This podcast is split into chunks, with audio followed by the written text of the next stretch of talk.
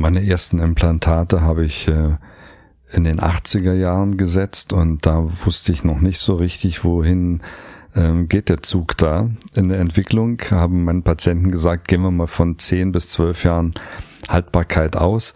Ich bekomme heute noch äh, Weihnachten Grußkarten von den Patienten, die sagen, naja, sie waren ja ein bisschen pessimistisch damals. Ich habe meine Implantate immer noch. Hallo und herzlich willkommen zum Boring Podcast. Hier dreht sich alles um Ihre Zahnarztfragen.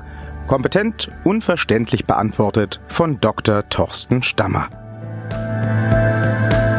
Wenn es um Zahnersatz geht, dann wird heute an vielen Stellen ganz selbstverständlich mit Implantaten gearbeitet. Für viele Patientinnen und Patienten bleibt die Implantologie dennoch ein Buch mit sieben Siegeln.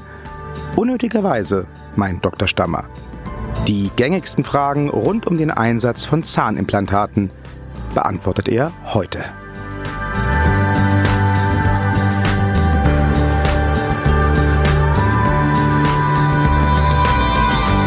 Hallo, grüß Gott.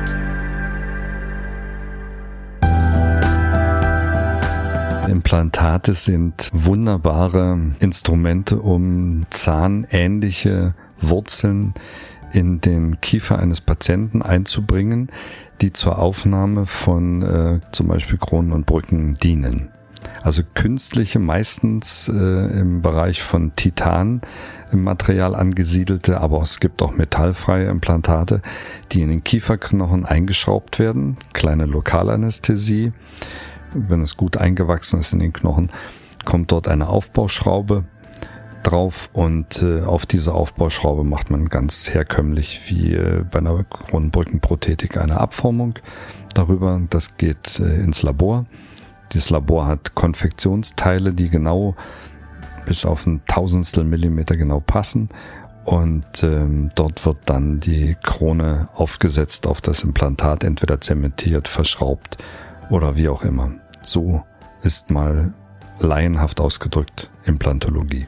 Meine ersten Implantate habe ich in den 80er Jahren gesetzt und da wusste ich noch nicht so richtig, wohin ähm, geht der Zug da. In der Entwicklung haben meine Patienten gesagt, gehen wir mal von 10 bis 12 Jahren Haltbarkeit aus.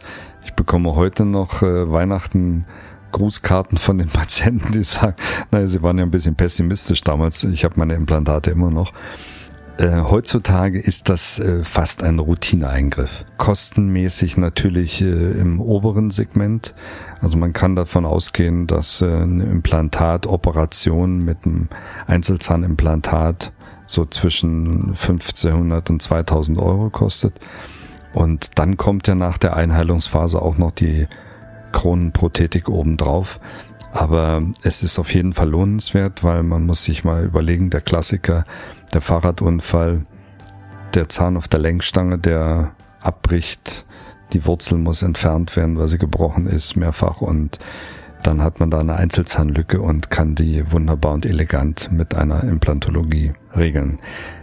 Was ich dringend empfehle, ist äh, eine Untersuchung, wie jetzt bei Füllungsmaterialien und Kronenbrückenprothetik auch, dass man, bevor man ähm, implantologisch eben tätig wird, dass man sich vorher eben die Sicherheit holt, dass die vorgesehenen Implantatmaterialien auch für mich im körperlichen Bereich passen. Also ich empfehle da wieder den LTT-Test, den Lymphozyten-Transformationstest, den man im Labor macht und äh, dann ist man halt auf der sicheren Seite. Tatsächlich sind Raucher im äh, implantologischen Bereich eine Risikogruppe. Man muss sich vorstellen, dass ein Raucher Zigarettenrauch zum Beispiel einzieht, der bei 65 bis 70 Grad liegt. Der tritt ein in die Mundhöhle bei 36 Grad. Da kommt es zu einer Abkühlung und in dieser Abkühlung kondensieren bestimmte Substanzen auf der Zahnoberfläche und auf der Schleimhautoberfläche. Das hat Konsequenzen. Eine sogenannte Periimplantitis, also um das Implantat herum stattfindende Entzündung, ist äh, immer der große Risikofaktor, dieses Implantat äh, zu verlieren. Aber es gibt auch andere Risikogruppen, äh, zum Beispiel Diabetiker, äh, Blutzuckerkranke, ähm, äh, haben natürlich auch von der Knochen Substanz her etwas weichere Knochensubstanz oder Osteoporose.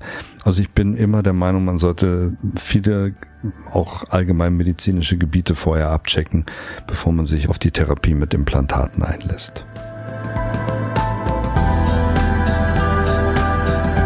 Für den erfahrenen Zahnarzt ist das Einsetzen von Implantaten heute ein Routineeingriff.